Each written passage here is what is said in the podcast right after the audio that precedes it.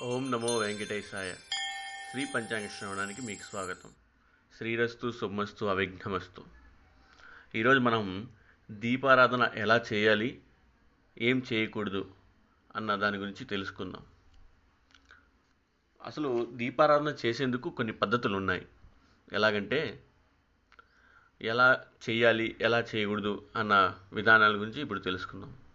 అసలు దీపారాధన చేసే ముందు వత్తి వేసి తర్వాత నూనె పోస్తుంటారు. కానీ ఇది పద్ధతి కాదు. దీపారాధన చేసేటప్పుడు నూనె పోసి తర్వాత వత్తులు వేయాలి.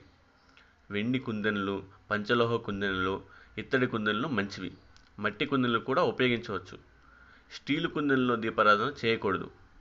కుందెనలను రోజు శుభ్రంగా కడిగి తర్వాతే ఉపయోగించాలి. అంతేకాని శుభ్రపరచకుండా వత్తులను మార్చడం పద్ధతి కాదు. కార్తీక మాసం పర్వదినంలో దీపారాధన చేసే భక్తులకు అవకాశం ఉంటే రాగి ప్రమిదల్లో నిర్వహిస్తే చాలా మంచిది.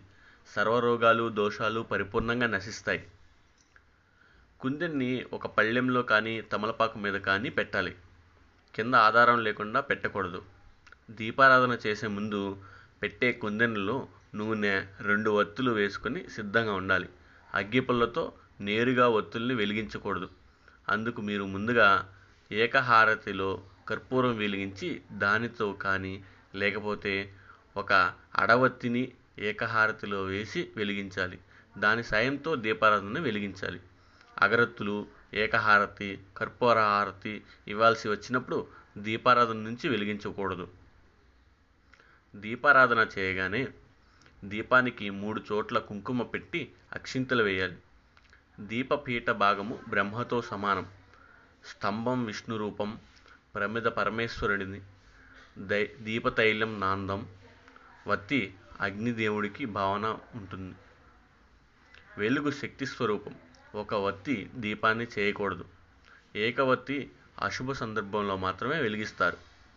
అమ్మవారి ముందు బియ్యం పోసి దాని మీద వెండి కుందెలలో దీపారాధన చేసి తెల్ల కలువ పూలతో దీపాన్ని అలంకరించి పూజ చేస్తే తెలివితేటలు మేధస్సు పెరిగి సాత్విక మార్గంలో సంపాదన పెరుగుతుంది.